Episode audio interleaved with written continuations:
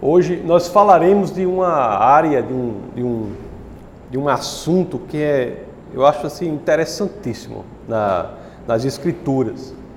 Falaremos sobre a lei, falaremos sobre os Dez Mandamentos.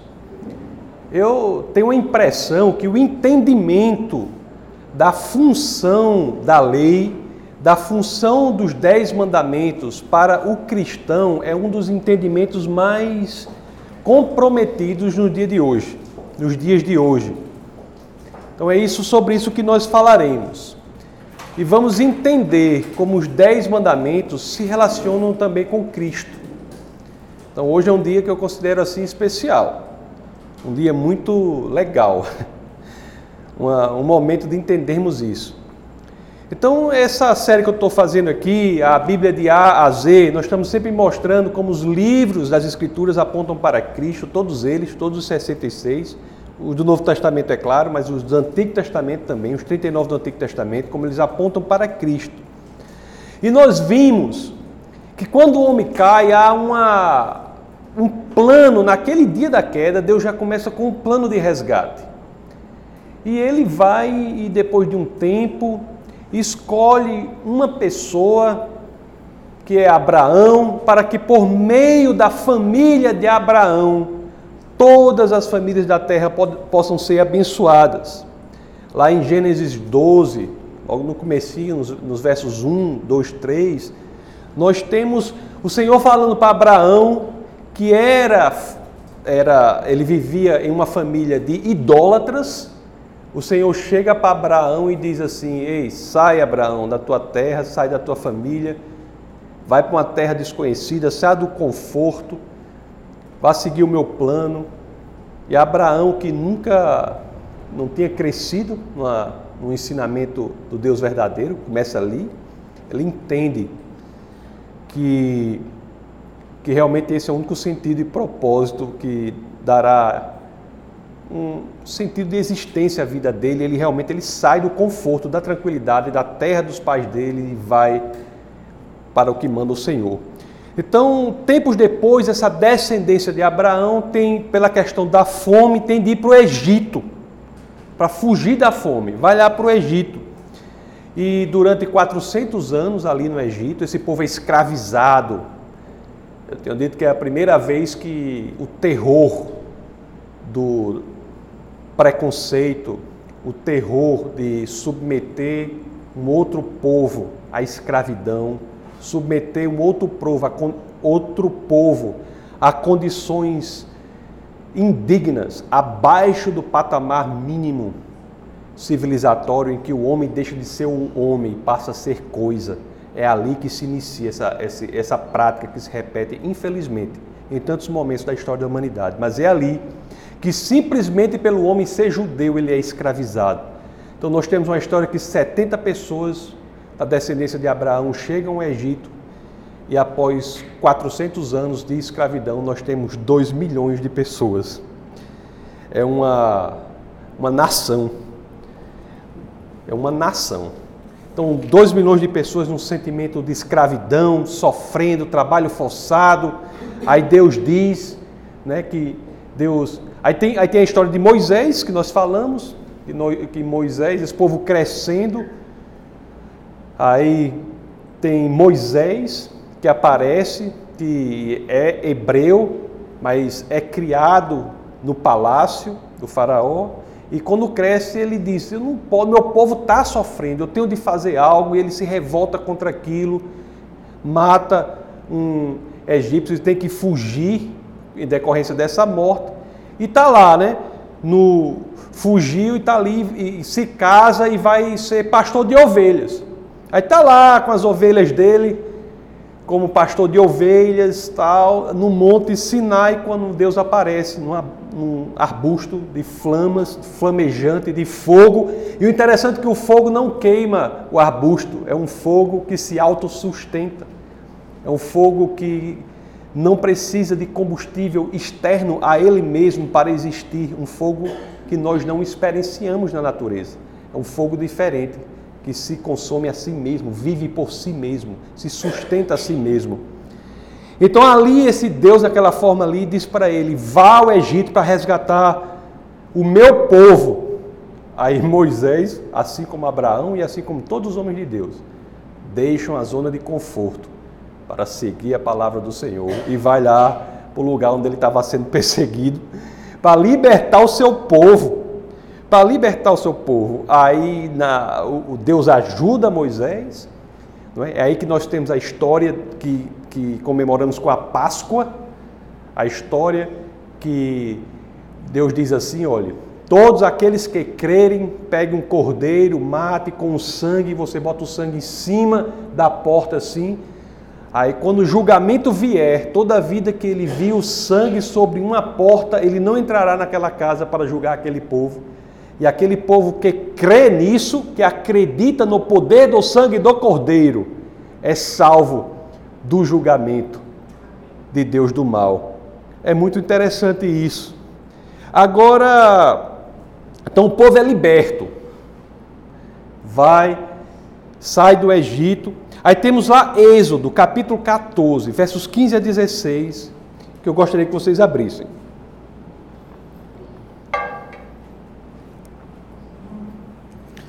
O povo está fugindo ali, quando ele sai do, do Egito, ele é perseguido. E tem essa passagem aqui, Êxodo 14, versos 15 e 16 Aí tem essa passagem aqui que acontece um dos milagres mais impressionantes das histórias, da história das Escrituras. As, os grandes milagres públicos, grandiosos, acontecem na, nas gerações de Moisés, de Elias Eliseu, de Jesus e seus apóstolos. Essas três gerações são, Deus age miraculosamente de forma muito impressionante. E sempre age, até hoje age. Mas eu estou falando desses grandes milagres que você vê públicos, de interferência nas leis naturais de maneira pública. Não são tantos na Bíblia, são 250 aparições mais ou menos, um período né, da, da, da criação da humanidade até Jesus Cristo. Então nós temos aqui esse grande milagre, diz assim, ó, disse o Senhor a Moisés, por que clamas a mim? Dize aos filhos de Israel que marchem. Confia no Senhor, não é? Se dizer, que marchem. E tu levanta o teu bordão, estende a mão sobre o mar e divide-o para que os filhos de Israel passem pelo meio do mar em seco. Esse povo, é isso que eu quero que vocês saibam. Esse povo é um povo que tinha experiências com Deus a ponto de fugirem, escaparem do Egito, chegam em frente ao mar e é o povo, tanto é o povo de Deus que Deus abre o mar e eles passam pelo mar sem sequer molharem os seus próprios pés. Não é interessante? interessante? Quer dizer, Moisés, que lá no Monte Sinai, cercado de ovelhas, escuta a ordem de Deus: vai ao Egito libertar meu povo. Vai ao Egito, acontece tudo aquilo, liberta e Deus está com ele. Às vezes, uma, um, um projeto que a gente acha impossível. Então, é impossível. E realmente se na sua equação Deus não estiver, é impossível mesmo. A possibilidade, a característica de ser realizável, de ser execuível, só acontece porque a equação, Deus está na equação. E é aqui que acontece. É isso aqui é um exemplo claro. Porque o povo não tinha como fugir do exército. Ele foge porque Deus está com ele. Então ele passa, fica livre, o mar se fecha sobre o exército que perseguia o povo de Deus. E lá em Êxodo 19, verso 1, tem uma coisa muito interessante que é, que é o seguinte: ó, diz assim, ó, Êxodo 19, 1 diz assim: No terceiro mês da saída dos filhos de Israel da terra do Egito, no primeiro dia desse mês vieram ao deserto do Sinai. Olhe só, Moisés que naquele, naquela época, cercada por ovelhas, né, recebe o comando de Deus para ir libertar o povo, depois de tempos e tempos, ele volta para aquele mesmo lugar que Deus tinha falado com ele: liberte meu povo. Ele volta para ali, mas ele volta numa situação diferente.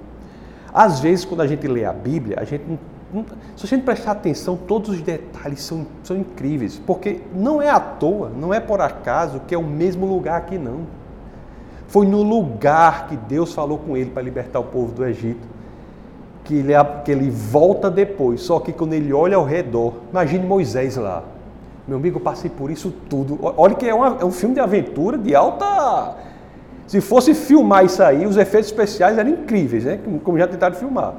Olha que ele tinha passado por fortes emoções, né? Tudo não sei o quê. Aí ele volta para o mesmo local em que Deus tinha falado, tinha dado uma missão impossível para ele. Aí ele, aí ele, eu imagino assim, isso, eu imagino ele chegou lá e pensou assim, meu amigo, quando Deus falou comigo aqui, eu olhei ao redor assim, só tinha ovelha. Deus no arbusto flamejante, ele não estava pastoreando as ovelhas, só tinha ovelha lá e Deus falando comigo, vá libertar o povo do Egito. Aí as cores do Senhor como são, né? Tempos depois, ele está no mesmo local em que Deus falou com ele. Aí ele olha ao redor, tem dois milhões de pessoas libertas. É impressionante. É impressionante. Ali Deus falaria novamente com Moisés. Aquele mesmo local, Deus falaria novamente com Moisés, mas agora não havia mais ovelhas ao lado dele, que ele pastoreava, mas o cumprimento da promessa de que o impossível é realizável quando o Senhor está conosco. Então nós vemos lá em Êxodo 19, versos 17 a 19, diz assim: E Moisés levou o povo fora do arraial ao encontro de Deus e puseram-se ao pé do monte. Todo o monte, aí Deus fala com Moisés que vai fazer Aí diz, ó, todo o monte Sinai fumegava, porque o Senhor descera sobre ele em fogo. Você imagine essa situação. Você está lá no monte Sinai. Olhe só como é que, que é a situação lá do monte, né? Olhe. O povo do arraial encontrou Deus e puseram-se ao pé do monte. Todo o monte Sinai fumegava, porque o Senhor descera sobre ele em fogo. A sua fumaça subiu como fumaça de uma fornalha, e todo o monte tremia grandemente e o clangor da trombeta ia aumentando cada vez mais. Moisés falava e Deus lhe respondia no trovão. Meu Deus, o mesmo Deus né, que havia falado com Adão, havia descido para falar com Adão, falar com Abraão, o mesmo Deus que havia falado com Adão, Abraão, Isaac, Jacó, já havia inclusive falado com Moisés, estava ali novamente, falando com ele, dizendo assim: agora uma lei será dada ao povo de Deus. Aqui tem a primeira coisa que nós temos de entender para entendermos a lei. A lei é, é extremamente mal entendida. Deus, nesse momento, não diz assim: eu vou dar a lei para um povo, para ele se tornar o povo de Deus. Deus não diz, eu vou dar uma lei para um povo para que ele saiba como se tornar o povo de Deus. Deus não está dizendo assim, vou dar uma lei para que você cumpra e então você possa dizer que é o povo de Deus. Não, aquele povo já era o povo de Deus. É o povo que tinha passado no mar sem molhar o pé. É o povo que tinha comido maná no deserto. É o povo que era o povo de Deus, a descendência de Abraão. A lei é dada no seguinte sentido: eu vou dar a lei para o meu povo, para que ele cumpra, porque é o meu povo.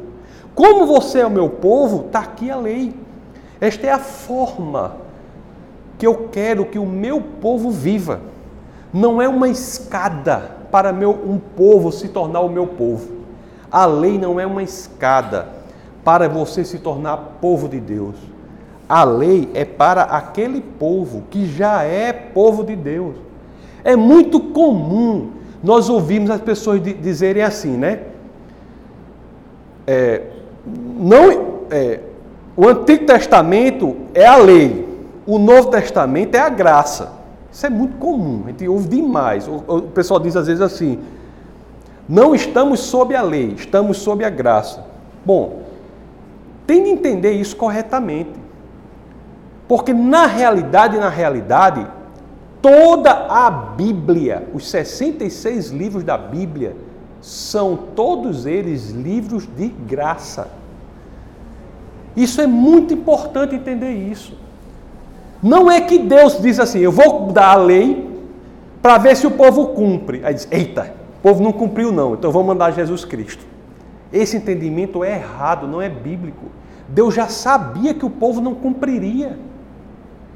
Ele não deu uma tarefa impossível, não, para ver o homem não cumprir, não. Isso, é, isso não é um entendimento bíblico. Olhe, a graça de Deus já existe em todo o Antigo Testamento. Lá em Adão, quando ele, Adão e Eva, quando eles caem, o que é que nós, eu sempre digo, quase toda pregação tem oportunidade, eu falo sobre Gênesis 3:21, que eu acho belíssimo. Que ele diz assim, eles caíram, né? Aí se viram nus, aí o que é que diz? O Senhor veio e os vestiu a graça do Senhor já estava presente. O plano de resgate já tinha iniciado. E Noé, Noé diz claramente: Noé viu graça diante do Senhor. Isso é claro. Agora me diga uma coisa: se a lei tivesse sido dada como uma escada para a salvação, o que dizer de Abraão? Abraão existiu, viveu 500 anos antes desse momento que a gente está falando aqui da lei. 500 anos antes da lei. Como foi que Abraão foi salvo? Foi pela lei? Não pode ter sido, porque não tinha lei. Foi pelo quê? Foi pela mesma forma que nós somos salvos, pela fé, por meio da graça. É, Gálatas capítulo 3, verso 6, diz assim: É o caso de Abraão, que creu em Deus, e isso lhe foi imputado para justiça. Abraão creu em Deus, fé, e isso fez com que ele fosse justificado. Lhe foi imputada justiça fosse salvo. É sempre assim. Agora me diga uma coisa. Então Moisés vai lá, pega a lei, né? são os dez é, mandamentos. Os dez mandamentos. Eu vou falar agora, nessa, vocês já, entenderam em que contexto a lei se insere.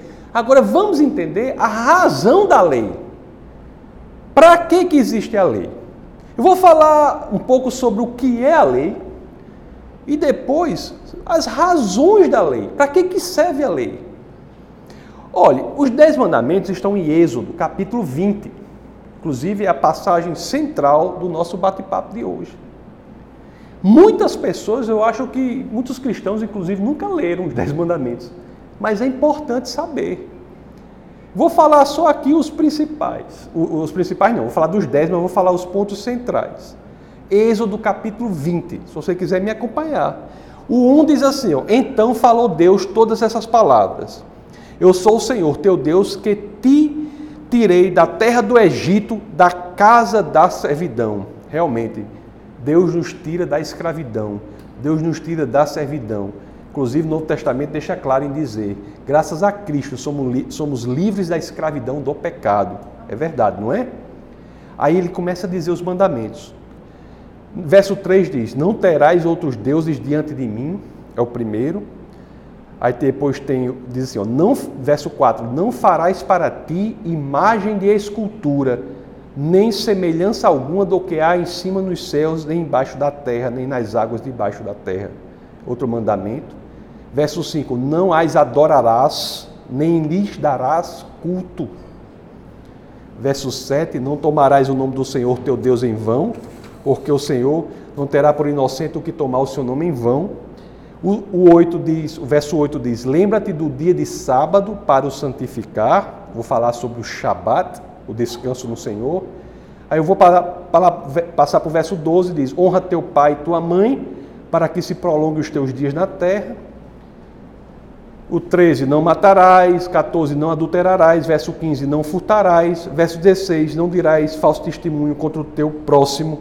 E verso 17: Não cobiçarás a, a casa do teu próximo, não cobiçarás a mulher do teu próximo, nem teu servo, nem a propriedade de modo geral. Antes de falar sobre esses dez mandamentos, eu quero falar sobre outra coisa bastante interessante. Muitos, a toda a questão dos filmes, a gente vê as pessoas falando de duas tábuas, não é? Tem duas tábuas, isso está tá na Bíblia. Tanto o Êxodo quanto o próprio Deuteronômio falam em duas tábuas. Lá em Deuteronômio capítulo 4, verso 13, fala que são duas tábuas. É interessante que o que os filmes mostram, que eu não concordo, é que eles colocam assim: em uma tábua eles colocam o mandamento de 1 a 5, e, e na outra tábua ele coloca de 6 a 10. Já viram assim? 1, 2, 3, 6 a 10. Eu acho, a minha opinião, é que era em uma tábua eram os mandamentos de 1 a 10 e na outra uma cópia idêntica. Como a gente faz até hoje num contrato. Você tem duas cópias do contrato. Algo que o homem se predispõe a fazer, a, a aceitar em contrato, porque é o povo de Deus. Mas para que serve a lei? Nós já vimos uma coisa para que ela não serve. Nós já vimos que ela não serve para nos salvar. Isso aí ela não serve. Nunca serviu. Toda salvação sempre foi pela fé, por meio da graça, no Antigo e no Novo Testamento. No Antigo, pela fé no Messias que vinha, e no Novo, pela fé no Messias que veio. Toda salvação é assim. Deus só tem um plano. Não vão achar que Deus tinha um plano de salvação. Pessoal, vamos ver quem cumpre a lei. Eita, ninguém cumpriu. Plano B. Não só tinha um plano desde o primeiro dia. Mas para que serve a lei? Para que serve? Primeira coisa, que é um objetivo importantíssimo do Antigo Testamento, é que a lei serve para nos ensinar do caráter de Deus. Quem é Deus? Por exemplo, quando nós lemos lá, não devemos adulterar. Se Deus quer isso da gente, então é claro que porque Deus é um Deus que é fiel. Não devemos roubar. Ora, um Deus que quer isso do seu povo é porque é um Deus confiável. Não devemos dar falso testemunho, mentir. Se Deus quer isso da gente, é porque é um Deus que é a verdade. Não devemos cobiçar. Se é um Deus que quer isso da gente, é porque é um Deus em quem não há contenda, em quem há paz. Ou seja, se seguimos a lei, refletimos instantaneamente o caráter de Deus. Se seguimos a lei, refletimos o caráter de Deus. Mas não é apenas para isso que serve a lei. Nós temos uma outra função que é central na caminhada cristã e essa toca na gente, no nosso coração. Qual é? A lei, ela dialoga com os grandes desafios e batalhas que temos na nossa alma. Isso é impressionante. A lei dialoga com as batalhas que temos em nossa alma, com as batalhas que temos em nossa vida. Eu estava lendo um livro sobre isso, aí o, eu, o autor ele fez uma comparação simples, mas que eu achei poderosa. Aí eu apliquei a minha própria vida em relação aos meus filhos, né? Por exemplo, toda lei, todo comando que eu coloco para os meus filhos são de coisas que dialogam com batalhas que eles têm nas almas deles. Por exemplo, eu digo assim, meu filho Orlando e Tásia, duas crianças maravilhosas, mas eu digo assim, toda semana vocês têm de me entregar um relatório de um livro que vocês leram. Por que, que eu tenho que botar essa lei? Porque não é algo que vem naturalmente. Vocês têm de deixar o quarto arrumado. Por que, que tem que ter essa lei? Porque é algo que não vem naturalmente. Eu nunca coloquei uma lei assim para os meninos assim. Vocês têm, todo dia tem que passar cinco horas no mínimo jogando videogame. Eu nunca coloquei essa lei. Porque isso não é uma batalha na alma deles. Eu nunca coloquei assim, olhe, vocês têm que deixar o quarto totalmente bagunçado. Nunca coloquei, já, nunca coloquei. Por quê? Porque é algo natural. Da mesma forma, a lei que Deus dá para nós toca em pontos que são desafios na nossa vida. O exercício da paternidade é, na minha opinião, um dos reflexos na nossa vida cotidiana que mais nos ensina sobre a relação de Deus conosco. Inclusive, o Deus do cristianismo é o único a quem você pode chamar de Pai. Então, a lei são instruções desafiadoras para a nossa vida, para que a gente possa crescer. Quando você diz assim, olha, quando a lei diz assim, não devemos ter outro, outros deuses, será que é tão fácil assim? Será que é fácil nós entendermos e deixarmos Deus ser Deus? Será que nós não estamos servindo ao Deus da fama pela fama, ao Deus do dinheiro, ao Deus da autopromoção, ao Deus da futilidade? Será que estamos servindo mesmo ao Deus unicamente a Ele? Será que não temos outros deuses? Será que estamos colocando a nossa carreira profissional como um Deus? Será que estamos colocando outras coisas que não sejam o único e verdadeiramente, o único e verdadeiro Deus como Deus? É um desafio para muita gente guardar o sábado, guardar o Shabat. No dia da semana, ele diz assim: dos sete dias da semana, guarde um para o Senhor. Será que todo mundo acha fácil encontrar tempo para Deus? Será que não é um desafio incrível? Será que de domingo a domingo, às vezes nós passamos e sequer nem pensamos no Senhor? Às vezes para vir à igreja, para reservar um pequeno tempo para refletir sobre as coisas daquele que nos deu tudo. Será que é fácil fazer isso? Não é, é desafio para nós. Honrar pai e mãe.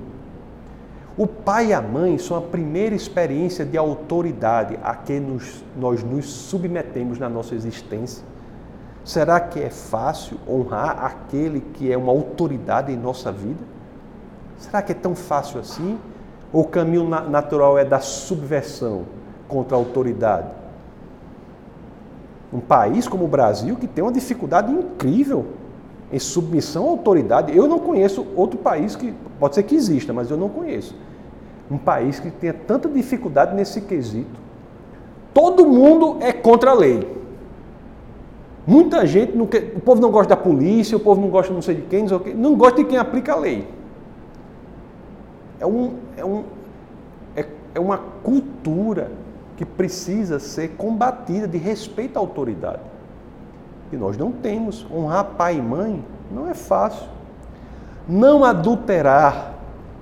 Será que é fácil manter a pureza sexual numa época em que a pornografia está a um clique de distância? Será que é fácil? Não roubar é fácil para todo mundo se frear, se refrear, ir para trás, não ir adiante quando uma pequena oportunidade de levar vantagem financeira em cima do outro aparece? Será que é fácil? Você entender que aquilo que não é seu verdadeiramente deve ser dado a quem é? A dificuldade do dízimo é um caso claro. É um caso claro. Um caso claro de dificuldade que nós temos em ter uma saúde espiritual no mundo materialista. Não dar falso testemunho. Será que é fácil? não exagerarmos em uma história, não omitirmos uns detalhes, não distorcermos alguma coisinha quando aquela história que nós narramos traz vantagens para a gente? É fácil isso? São desafios. Não cobiçar. É fácil não ter inveja em um mundo que é ditado pela materialidade, um mundo materialista, em que as pessoas se relacionam dando valor a quem tem, não a quem é. É fácil? A lei, meus queridos, é de suma importância. É como um raio-x da nossa alma. Ela nos expõe, deixa claro para a gente aquilo em que nós aquilo em que precisamos melhorar. É fácil cumprir a lei? Não. Não é fácil cumprir a lei. Eu não estou dizendo que é fácil. Não estou dizendo que é fácil cumprir a lei, mesmo que em primeiro momento as pessoas digam bem assim: não é fácil, eu cumpro. Pode contar que eu faço, eu cumpro a lei, eu sigo. As pessoas entendem isso. Mas é fácil? Não é fácil. Nós sabemos. Aliás, uma das, uma das passagens mais curiosas que eu acho assim, mas eu acho assim, eu acho engraçado da Bíblia, está lá em Êxodo, capítulo 19, versos 7 a 8. Porque, é, olhe só, olhe só a natureza do homem, né? Êxodo 19, 7 a 8, diz assim, ó, Veio Moisés, chamou os anciãos do povo e expôs diante deles todas estas palavras que o Senhor lhe havia ordenado. Então Moisés veio, veio, expôs ao povo tudo, expôs a lei. Aí diz assim: então o povo respondeu imediatamente: tudo que o Senhor falou, faremos. E Moisés relatou ao Senhor as palavras do povo. Por que, que essa passagem é engraçada? Porque quase que o resto do Antigo Testamento todo dia mostrando como o povo não cumpria. Eles dizem, e não cumpria. É uma coisa. Agora, o que é interessante? O que é interessante? Para nós, esse processo de melhorarmos, de nos santificarmos, não é fácil. Eu entendo isso. É para vocês, é para mim. Exige sair da zona de conforto, exige da força de vontade. Tem que colocar força para isso. E Deus sabe que é difícil. Deus sabe até que sozinho nós não conseguimos. Ele sabe disso. Por isso, a lei, além de representar o caráter de Deus, além de ser um raio-x da nossa alma, ela indica a necessidade que nós temos de Jesus Cristo. Olhe só, Lá em Gálatas, capítulo 3, versos 20, verso 24, diz assim, ó: De maneira que a lei nos serviu de aio para nos conduzir a Cristo, a fim de que fôssemos justificados pela fé. A lei indica a todos nós, inclusive hoje, que precisamos cada vez mais de Cristo. Nós precisamos dele. Nós precisamos de Cristo, nós precisamos de algo que nos faça um novo coração, algo que nos ajude, que esteja conosco, para que a gente possa mudar e progredir. O Antigo Testamento mesmo, você veja essa função que, pelo ministério de Cristo, o Espírito de Deus pôde vir aqui e habitar entre nós e nos ajudar a conquistarmos tudo isso. Isso, essa lógica está inclusive no Antigo Testamento. Isso não é coisa só do livro de Atos, não. Se você abrir em Ezequiel capítulo 36, versos 26 e 27, se você for ler isso aqui, você pensa que está lendo o Novo Testamento. O que que Ezequiel, olha só, o que que Ezequiel diz aqui, ó? Dar-vos-ei coração novo e porei dentro de vós espírito novo. Tirarei de vós o coração de pedra e vos darei coração de carne. Porei dentro de vós o meu espírito e farei que andeis nos meus estatutos, guardeis os meus juízos e os observeis. Graças ao ministério de Jesus Cristo aqui na terra, nós temos acesso ao Espírito de Deus que nos ajuda a vencermos essas batalhas. O que que o Espírito fará? O que que o Espírito fará? João capítulo 16, versos 13 e 14 nós vemos o que o Espírito fará. Diz assim, ó: "Quando vier, porém, o Espírito da verdade, ele vos guiará a toda a verdade, porque não falará por si mesmo, mas dirá tudo o que tiver ouvido e vos anunciará as coisas que hão de vir. ele me glorificará, porque há de receber do que é meu e vou-lo há de anunciar. O que é que nós temos que fazer diante disso? Aqui. Que é função importante da igreja, como um instrumento de reunião de pessoas, o povo reunido para crescer em Deus. O que é que nós temos que fazer aqui? O que é que eu sugiro que façamos? Eu acho que cada um aqui, consigo mesmo, de maneira silenciosa, deve identificar qual desses dez mandamentos é o mais desafiador. Identifique consigo mesmo. Identificar qual desses dez mandamentos é o mais desafiador. Qual é? É a cobiça? É a falta de tempo para Deus? É a dificuldade, a dificuldade com isso, com aquilo? Qual é? Qual é desses dez mandamentos? E fazer um comprometimento agora de sermos vitoriosos nessa área. Nós podemos vencer. Por quê? Porque por nós mesmos conseguimos? Não. Mas nós temos, graças ao ministério de Jesus Cristo, nós temos um ajudador. Que caso nós queiramos, caso abramos o nosso coração para o Espírito de Deus, ele é capaz de agir poderosamente e fazer com que aquela área em que cada um de nós aqui tenha mais dificuldade, em vez de representar algo que martele a nossa cabeça nos condenando, passe a ser um testemunho de vitória. O livro que eu li conta um exemplo aqui, que eu quero terminar com ele, que eu acho belíssimo, desse, disso daí, de vitória nas áreas que são mais difíceis, que, o, que, que a lei é um raio-x que demonstra para a gente. Ele conta a história, esse livro conta a história de um, um ladrão, um alguém que roubava, foi preso, ele tinha a prática do roubo, ele cresceu nisso e roubava, era, era o ofício dele, se é, se é que podemos chamar de ofício. Foi preso, durante a prisão por, pelo, pelo roubo, ele se converteu verdadeiramente. Se converteu verdadeiramente. Saiu da prisão e foi para a igreja. Aí ele, quando entra na igreja, senta-se no banco e a igreja trazia nas paredes os dez mandamentos. A placa com os mandamentos. Aí ele lê aquele mandamento assim: Não roubarás. Ele começa a ler aquele mandamento como uma ordem de Deus, um comando duro, não roubarás. E ele fica ali na igreja e começa, o Senhor começa a falar com ele.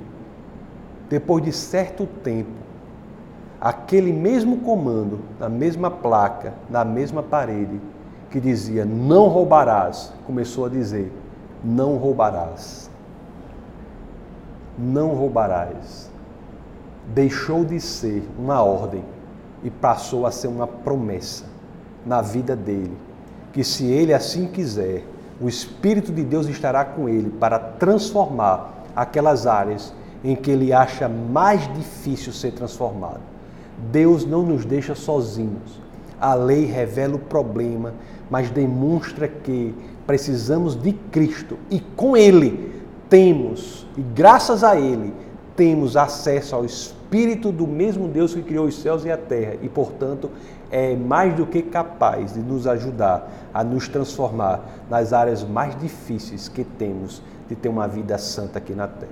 Amém? Vamos orar.